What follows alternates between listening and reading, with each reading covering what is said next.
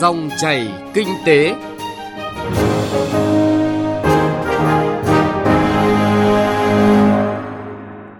Xin chào quý vị và các bạn. Mời quý vị và các bạn cùng theo dõi chương trình Dòng chảy kinh tế thứ năm ngày 21 tháng 3 năm 2019. Trong 20 phút của chương trình, chúng tôi sẽ chuyển tới quý vị và các bạn những nội dung chính sau đây. Ban chỉ đạo 389 quốc gia, 5 năm một chặng đường. Cục Hải quan Hà Nam Ninh nỗ lực thu thuế xuất nhập khẩu trong khó khăn. Chuyện thị trường, chúng tôi chuyển tới quý vị và các bạn thông tin về xu hướng mới trong thị trường bán lẻ Việt Nam. Trước khi đến với những nội dung chính, mời quý vị cùng nghe những thông tin kinh tế đáng chú ý. Xác định mô hình tăng trưởng là quan trọng, nhưng định hướng lớn về mặt chính sách, thể chế, tổ chức thực hiện để đạt được mục tiêu mong muốn còn quan trọng hơn. Đó là phát biểu của Phó Thủ tướng Chính phủ Vương Đình Huệ tại hội thảo Mô hình tăng trưởng kinh tế Việt Nam giai đoạn 2021-2030, tầm nhìn đến năm 2045 diễn ra hôm qua. Phó Thủ tướng cho biết Đảng đã nói tới đổi mới mô hình tăng trưởng từ Đại hội 11 đến Hội nghị Trung ương 4 khóa 12 Trung ương đã có nghị quyết số 05 nhận diện cụ thể hơn về quan điểm định hướng đổi mới mô hình tăng trưởng gắn với cơ cấu lại nền kinh tế, lấy thước đo là hiệu quả năng suất, chất lượng lao động và sức cạnh tranh của nền kinh tế. Giá điện tăng thêm 8,36% từ hôm qua theo công bố của Bộ Công Thương. Như vậy, so với giá bán điện bình quân hiện hành là 1.720,65 đồng một kWh, giá bán lẻ điện bình quân năm 2019 tương ứng khoảng 1.864,44 đồng một kWh. Văn phòng Chính phủ vừa có thông báo kết luận của Thủ tướng Nguyễn Xuân Phúc tại buổi họp thường trực Chính phủ về xử lý vướng mắc đối với dự án đầu tư xây dựng đường cao tốc Trung Lương Mỹ Thuận theo hình thức hợp đồng BOT. Thông báo nêu rõ, dự án đầu tư xây dựng đường cao tốc Trung Lương Mỹ Thuận có vai trò đặc biệt quan trọng kết nối khu vực đồng bằng sông Cửu Long với thành phố Hồ Chí Minh và khu vực kinh tế trọng điểm phía Nam.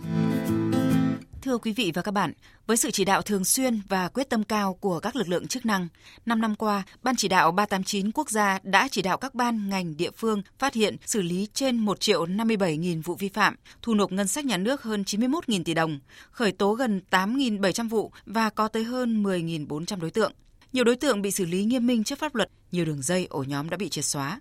Những kết quả này đã góp phần cải thiện môi trường kinh doanh, đảm bảo an ninh trật tự, tạo đà cho phát triển kinh tế xã hội.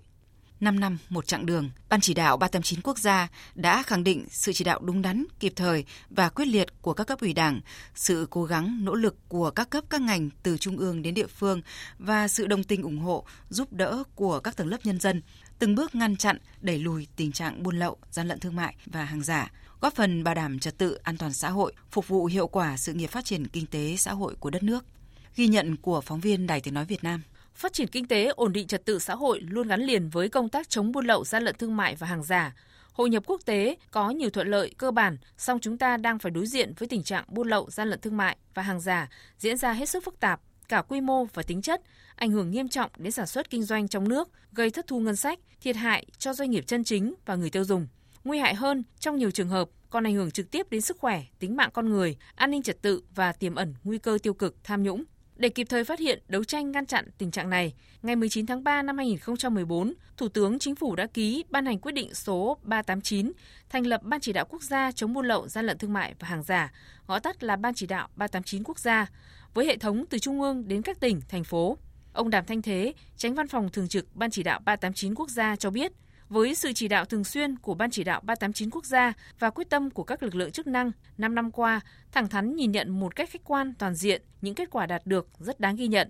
song vẫn chưa thực sự đáp ứng mong muốn của chính phủ và kỳ vọng của người dân. Những diễn biến này có nhiều ảnh hưởng đến phát triển kinh tế, an ninh trật tự, ảnh hưởng lớn đến thương hiệu của các doanh nghiệp chân chính và gây thiệt hại lợi ích cho người tiêu dùng. Tồn tại đã được đánh giá qua rất nhiều các hội thảo đều xác định một số đơn vị địa phương chưa thực sự quyết liệt, còn buông lỏng, thiếu quan tâm, đôn đốc, phối hợp lực lượng chưa đồng bộ. Vấn đề liên quan đến những quy định của pháp luật còn những khoảng trống. Do vậy, công tác đấu tranh chống buôn lậu, gian lận thương mại vẫn có nơi có lúc chưa đáp ứng yêu cầu đề ra. Cần tập trung đánh giá những khó khăn vướng mắc trong công tác quản lý nhà nước trong lĩnh vực đấu tranh chống buôn lậu, gian lận thương mại vàng giả. Cần đề xuất những giải pháp, kinh nghiệm, những sáng kiến để đấu tranh ngăn chặn thời gian tới. Hàng lậu, hàng giả, gian lận thương mại là lĩnh vực rất rộng, có ảnh hưởng tới nhiều hoạt động của đời sống kinh tế xã hội. Đơn cử trong lĩnh vực quyền sở hữu trí tuệ cũng còn nhiều khó khăn,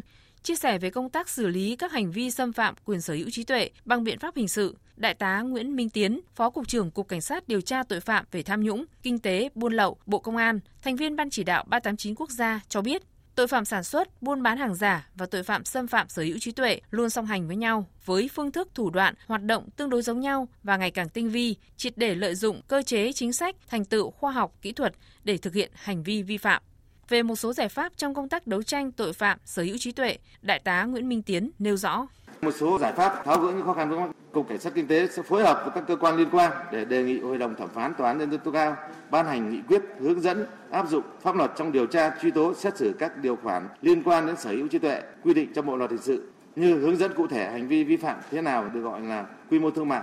hướng dẫn xử lý hình sự hành vi vi phạm xâm phạm quyền sở hữu công nghiệp cơ quan điều tra được ra quyết định khởi tố vụ án khi không có yêu cầu của người bị hại. Đề nghị các đơn vị liên quan chấn chỉnh kiểm soát chặt chẽ việc cấp phép cho các hiệp hội, đơn vị xin tổ chức các cuộc thi về bình chọn chất lượng sản phẩm hàng hóa để cấp các giấy chứng nhận, giải thưởng, danh hiệu và bổ sung các biện pháp nhằm ngăn chặn việc quảng cáo vi phạm trên mạng xã hội. Đồng thời, đẩy mạnh công tác tuyên truyền trên các phương tiện thông tin đại chúng về sự nguy hại của hàng giả kém chất lượng xâm phạm sở hữu tuệ, các cá nhân tổ chức bị xử lý về hành vi này để nhân dân biết chủ động phòng tránh. Ông Nguyễn Đức Kiên, Phó chủ nhiệm Ủy ban Kinh tế của Quốc hội nhận định, với tinh thần và trách nhiệm cao, Ban chỉ đạo 389 quốc gia 5 năm qua đã tham mưu chính phủ, Thủ tướng Chính phủ ban hành nhiều chỉ thị, nghị quyết để kiện toàn bộ máy hoạt động từ trung ương đến địa phương và các định hướng chiến lược chống buôn lậu gian lận thương mại và hàng giả mang tính cấp bách toàn diện để thống nhất chỉ đạo phạm vi toàn quốc. Ban chỉ đạo đã ký và ban hành nhiều quyết định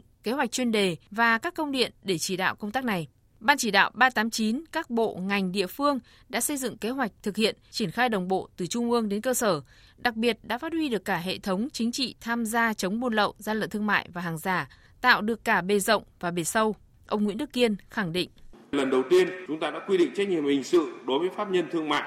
thì theo đánh giá của các cơ quan xây dựng pháp luật và cơ quan chủ trì thẩm tra của Quốc hội thì đã đáp ứng được yêu cầu xử lý các bất cập trong nền kinh tế thị trường hiện nay. Đặc biệt trong các lĩnh vực kinh tế như trốn thuế, kinh doanh trái phép, đầu tư buôn lậu mà các doanh nghiệp vì lợi ích cục bộ đã không thực hiện các văn bản pháp quy, quy định đòi hỏi ảnh hưởng nghiêm trọng về môi trường, về đời sống kinh tế xã hội cho xã hội. Các quy định mới của luật hình sự tránh được tình trạng là các doanh nghiệp sẵn sàng chịu phạt của các cơ quan quản lý nhà nước để mà tiếp tục hành vi vi phạm vì cái mục đích lợi nhuận của mình. Trong bối cảnh Việt Nam đang thực hiện nhiều hiệp định thương mại tự do với quốc tế, Ban chỉ đạo 389 quốc gia cần đánh giá thực trạng khó khăn vướng mắc cũng như đề xuất giải pháp, sáng kiến để nâng cao hơn nữa hiệu quả công tác phòng chống buôn lậu, hàng giả và gian lận thương mại.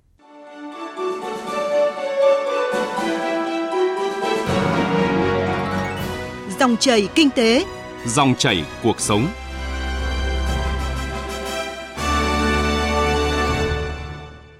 Thưa quý vị và các bạn, theo số liệu thống kê từ Tổng cục Hải quan, đến thời điểm này, cả nước đã có 13 trên 35 cục hải quan qua hơn 2 tháng đầu năm đạt số thu ngân sách trên 1 tỷ đồng. Trong đó, Cục Hải quan Hà Nam Ninh đến thời điểm này đã thu được 1.600 tỷ đồng, đạt trên 20% số thu được giao.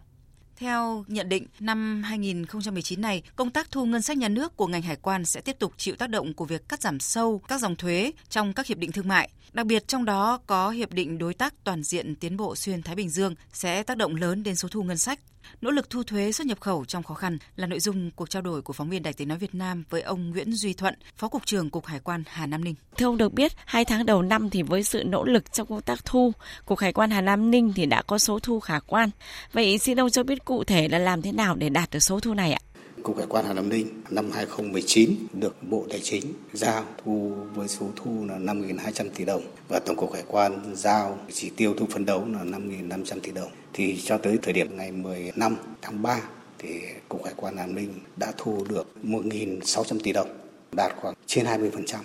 Như vậy có thể nói là cái kết quả thu ngân sách của Cục Hải quan An Ninh tương đối khả quan. Để có kết quả trên thì ngay từ đầu năm Cục Hải quan Hà Nam Ninh đã triển khai ngay các cái giải pháp thu ngân sách, phân bổ chỉ tiêu thu ngân sách cho từng chi cục và chúng tôi cũng đã tích cực đẩy mạnh cải cách thủ tục hành chính. Chúng tôi cũng đã xây dựng kế hoạch cải cách hành chính cho cả năm 2019. Trong đó có các cái nhiệm vụ cụ thể cho các đơn vị thuộc và trực thuộc triển khai.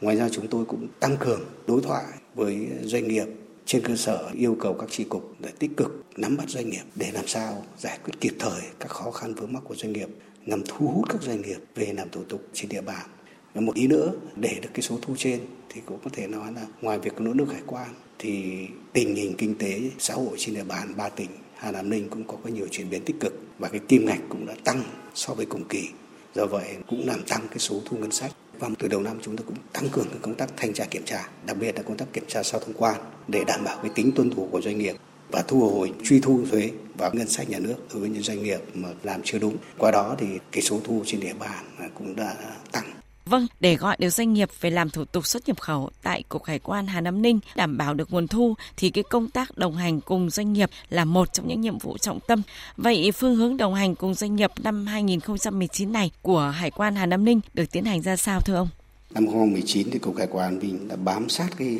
phương hướng nhiệm vụ được Tổng cục Hải quan và Ủy ban dân các tỉnh giao thì ờ, chúng tôi tiếp tục tuyên truyền phổ biến các nội dung phương hướng nhiệm vụ cải cách hành chính hỗ trợ cho doanh nghiệp Chúng tôi đã liên miết công khai đầy đủ rõ ràng các thủ tục hành chính tại nơi làm thủ tục hải quan, tạo điều kiện thuận lợi cho các tổ chức cá nhân tra cứu và cập nhật tìm hiểu thông tin. Chúng tôi cũng công khai địa chỉ, số điện thoại duy trì hoạt động đường dây nóng phản ánh vướng mắc của doanh nghiệp và người dân tăng cường tổ chức đối thoại với doanh nghiệp để giải đáp phổ biến các quy định chính sách mới liên quan đến thủ tục hành chính đồng thời nắm bắt những khó khăn vướng mắc phát sinh trong thực tế để xử lý kịp thời Chúng tôi cũng đã xây dựng kế hoạch tổ chức cái hội nghị đối thoại đối với doanh nghiệp và hải quan trong năm 2019 dự kiến vào đầu tháng 4 tới. Và thực hiện chỉ đạo của Tổng cục thì chúng tôi cũng tiếp tục thực hiện kế hoạch giải pháp thúc đẩy cơ chế một cửa quốc gia và một cửa ASEAN. Về nhiệm vụ trọng tâm và giải pháp, chúng tôi đã thực hiện nghiêm các văn bản về công tác cải cách hành chính, duy trì tổ giải quyết vướng mắc nhằm giải quyết kịp thời khó khăn vướng mắc của doanh nghiệp, duy trì đường dây nóng chúng tôi cũng đã triển khai các biện pháp để triển khai cái nghị quyết số 02 ngày 1 tháng 1 năm 19 và nghị quyết số 35 của chính phủ về kế hoạch hành động của Bộ Tài chính và Tổng cục Hải quan về cải cách thủ tục hành chính. Ngoài ra thì chúng tôi thực hiện hệ thống hóa các văn bản theo từng lĩnh vực chuyên môn để đảm bảo sự thống nhất, triển khai có hiệu quả. Việc tham mưu, chỉ đạo, điều hành và hướng dẫn tổ chức cá nhân thực hiện theo đúng quy định của pháp luật thực hiện nghiêm tuyên ngôn phục vụ khách hàng của tổng cục à, thường xuyên nắm bắt tình hình và kịp thời giải quyết các vướng mắc khó khăn khi thông quan hàng hóa, hỗ trợ doanh nghiệp trong công tác quyết toán hàng gia công sản xuất xuất khẩu, chế xuất theo quy định, phối hợp trao đổi thông tin với à, các cơ quan liên quan trên địa bàn ba tỉnh và ký kết quan hệ phối hợp với các đơn vị để nhằm quản lý chặt chẽ cũng như là tạo điều kiện cho doanh nghiệp thực hiện các nhiệm vụ nêu trên thì à, trong hai tháng đầu năm chúng tôi đã đạt được một kết quả tương đối khả quan kể cả về công tác thu ngân sách cũng như là hoạt động nghiệp vụ. Theo nhận định thì năm 2019 này, công tác thu ngân sách nhà nước của ngành hải quan thì sẽ tiếp tục chịu sự tác động của cái việc cắt giảm sâu các hiệp định thương mại tự do thì sẽ tác động lớn đến số thu ngân sách của ngành hải quan. Vậy thì nỗ lực để thực hiện thu ngân sách sẽ được Cục Hải quan Hà Nam Ninh triển khai thế nào thưa ông? Thực ra nếu mà cái số giao chỉ tiêu như thế thì có lẽ là cũng chỉ vượt nhưng vượt không nhiều cái FTA thì nó không ảnh hưởng nhiều bởi vì đa phần là hàng gia công hàng sản xuất khẩu bản thân nó không thuế. Và cái ô tô thì nó lại tập trung ở một doanh nghiệp. Thì cái thuế nhập khẩu quy định theo quyết định 125 của Thủ tướng Chính phủ ấy, thì đối với hai ô tô nhập khẩu linh kiện bộ linh kiện nhập khẩu thì sẽ được 0% đối với một số cái mã đấy thì khi nhập khẩu thì người ta nộp trước sau khi người ta quyết toán nếu mà đáp ứng đủ yêu cầu một số điều kiện của 125 ấy, thì lại hoàn lại thoái thu lại cho người ta lại hoàn lại cho người ta. Thì chỉ còn VAT thôi. Bên một số mặt hàng nó không nằm trong danh mục được miễn thì lại hoàn lại. Cho nên là cái số thu nó không trải đều. Cái địa bàn ninh bình này thu năm vừa rồi thu khoảng bốn nghìn. Hà nam thì được hơn một nghìn nhưng nam định thì có được ba trăm rưỡi. Hà nam khu công nghiệp nhiều nhưng nam định thì hơi đuối. Nam định thì chủ yếu là công nghiệp dệt may đa phần là gia công mà gia công thì lại không có thuế họ đưa nguyên liệu sang nhân công mình sau họ lại xuất đi À, vâng, xin cảm ơn ông.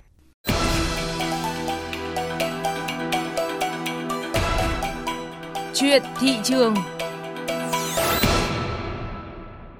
Thưa quý vị và các bạn, thời gian gần đây, thị trường bán lẻ nước ta đã có sự phát triển mạnh mẽ, xuất hiện các mô hình bán lẻ mới với những tiện ích hiện đại phục vụ tối đa nhu cầu trải nghiệm, giải trí và sáng tạo của người tiêu dùng. Tuy nhiên, bên cạnh những cơ hội thì thị trường bán lẻ Việt Nam cũng đang phải đối mặt với nhiều thách thức lớn. Chuyên mục Chuyện thị trường hôm nay, phóng viên Bá Toàn chuyển tới quý vị và các bạn nội dung xu hướng mới trong thị trường bán lẻ Việt Nam. Mời quý vị và các bạn cùng theo dõi. Trong giai đoạn từ năm 2006 đến năm 2018, đóng góp bình quân của thương mại trong GDP đều đạt mức hơn 10% một năm. Theo báo cáo của công ty nghiên cứu thị trường Nielsen, thời gian gần đây, thị trường bán lẻ Việt Nam là một trong những thị trường có tốc độ tăng trưởng cao. Bà Đặng Thúy Hà, giám đốc khu vực miền Bắc, công ty nghiên cứu thị trường Nissan Việt Nam cho biết, người tiêu dùng đang có xu hướng thay đổi tiếp cận nguồn hàng một cách tiện dụng nhất. Đặc biệt là hiện nay, mô hình kinh doanh cửa hàng nhỏ lẻ đang lên ngôi và phát triển mạnh mẽ. Chúng ta thấy là những cái dạng cửa hàng nhỏ bây giờ có lẽ đang là xu hướng và nếu mà chúng ta nhìn vào số lượng cửa tiệm thì bây giờ con số đấy cũng tăng rất là nhanh, 7.000 cửa tiệm, trong đó thì có mini mart cũng như là những cái cửa hàng đồ ăn là lớn nhất chiếm hơn 50% nhưng cửa hàng tiện lợi cũng đang trong cái xu hướng tăng trưởng rất là cao và theo những cái nghiên cứu của chúng tôi nếu mà so sánh các nước khác dựa trên mức độ dân cư chia đầu người chia cho cửa hàng tiện lợi thì chúng ta thấy là ở Việt Nam cũng sẽ là bước tiến cho cửa hàng tiện lợi có thể nhận thấy trên thị trường đã nổi lên một số nhà phân phối bán lẻ, bao gồm cả doanh nghiệp trong nước và nước ngoài, đang nắm giữ thị phần chủ yếu, cạnh tranh lẫn nhau. Các tập đoàn lớn ở nước ngoài như Lotte, Central Group, Ion, Auchan, Family Mart đã liên tục đẩy mạnh chiến lược thâm nhập và mở rộng thị trường bán lẻ tại Việt Nam. Điều này cho thấy tiềm năng thị trường bán lẻ Việt Nam là rất lớn, nhưng cuộc đua giành thị phần trong lĩnh vực này cũng ngày càng gay gắt. Đồng thời với việc tham gia các hiệp định thương mại tự do thế hệ mới, cam kết mở cửa thị trường, dịch vụ, đầu tư, phân phối cũng là nguyên nhân khiến các doanh nghiệp nước ngoài đẩy mạnh đầu tư vào ngành bán lẻ Việt Nam. Trong khi đó, phần lớn các doanh nghiệp trong nước là các doanh nghiệp nhỏ và vừa với nguồn lực hạn chế, chỉ có một số ít doanh nghiệp mới đủ năng lực cạnh tranh, khẳng định vị thế của mình trên thị trường bán lẻ Việt Nam. Một trong những hạn chế của thương mại trong nước là việc thiếu liên kết giữa các bên trong chuỗi cung ứng, từ nhà sản xuất, nhà phân phối, nhà vận chuyển đến người tiêu dùng. Rõ nhất với nông sản, khi thực tế là nhà sản xuất luôn phải đối mặt với tình trạng được mùa, mất giá, nhà phân phối thì bị động với hàng hóa cung ứng, còn người tiêu dùng phải chi trả quá cao so với giá gốc. Bà Lê Việt Nga, Phó vụ trưởng vụ thị trường trong nước Bộ Công Thương cho biết. Trên thực tế, nhiều cuộc liên kết xúc tiến thương mại đã được tổ chức, song hiệu quả cũng còn đang hạn chế và còn thiếu các chuỗi sản xuất phân phối được tổ chức một cách chặt chẽ để đưa đến tay người tiêu dùng, giảm rủi ro về giá cũng như về chất lượng an toàn vệ sinh thực phẩm. Các doanh nghiệp Việt Nam thì còn đang gặp nhiều khó khăn khi tham gia vào các cái chuỗi phân phối hàng hóa, siêu thị trong nước nói chung và siêu thị của nước ngoài nói riêng vì phải trải qua quy trình hết sức phức tạp, chưa quen với tập quán mua bán của người Việt Nam, người sản xuất, đặc biệt là các hộ kinh doanh nhỏ lẻ về thủ tục rồi các nhà cung cấp thì phải trả một loạt chi phí như là phí chiết khấu, trưng bày, mở mã, quầy kệ, marketing. Đây là cuộc chơi thực sự khó khăn đối với các doanh nghiệp nhỏ, siêu nhỏ, các hộ kinh doanh hộ gia đình sản xuất ở quy mô nhỏ. Trước sức ép của hội nhập kinh tế, phải thực hiện mở cửa thị trường nội địa theo các cam kết của các hiệp định thương mại tự do thế hệ mới đang đặt ra những thách thức lớn, đòi hỏi các cơ quan quản lý nhà nước phải đưa ra quyết định kịp thời để phát triển thị trường bán lẻ nói riêng và thị trường trong nước nói chung chuyên gia kinh tế Võ Trí Thành đưa những dẫn chứng để có thể xây dựng được ngành bán lẻ thành công ở nước ta. Cái điểm xuất phát quan trọng nhất của bán lẻ là cái gì chi phối? Tôi nghĩ là ba cái, sức mua, hành vi tiêu dùng và công nghệ. Đấy là ba cái quan trọng nhất. Tôi à, đưa thêm một cái thông tin, đây là ngành được nhiều doanh nghiệp đăng ký kinh doanh và khởi nghiệp. Báo cáo mới nhất của GEM ấy, tức là cái chỉ số à, kinh doanh khởi nghiệp của Việt Nam thì Việt Nam đứng thứ hai trong khi những lĩnh vực khác như nông nghiệp, công nghiệp toàn đứng từ thứ 45 50 trở lên. Tức là chúng ta hay nói bán lẻ là trong nước, nhưng bây giờ bán lẻ về toàn cầu. Người Nhật bây giờ bắt đầu biết phở thin. Tôi rất mong là cái nhìn phải toàn cầu. Thì cái rất quan trọng cho Bộ Công Thương xây dựng chiến lược. Dự thảo chiến lược phát triển thương mại trong nước giai đoạn đến năm 2025, tầm nhìn đến năm 2035 đang trình Thủ tướng Chính phủ phê duyệt. Mục tiêu đặt ra về phát triển thương mại bán lẻ là tốc độ tăng bình quân hàng năm của tổng mức bán lẻ hàng hóa và doanh thu dịch vụ tiêu dùng giai đoạn từ nay đến năm 2020 đạt khoảng 10,7% một năm. Giai đoạn 2021 đến năm 2025 đạt khoảng 9% một năm. Để thực hiện nhiệm vụ và mục tiêu đặt ra, đòi hỏi phải tiến hành đồng bộ hệ thống các giải pháp cơ bản toàn diện, trong đó tập trung vào khâu hoàn thiện thể chế nhằm tạo lập môi trường kinh doanh ổn định, thuận tiện, phát triển kinh tế nói chung và thị trường bán lẻ nói riêng.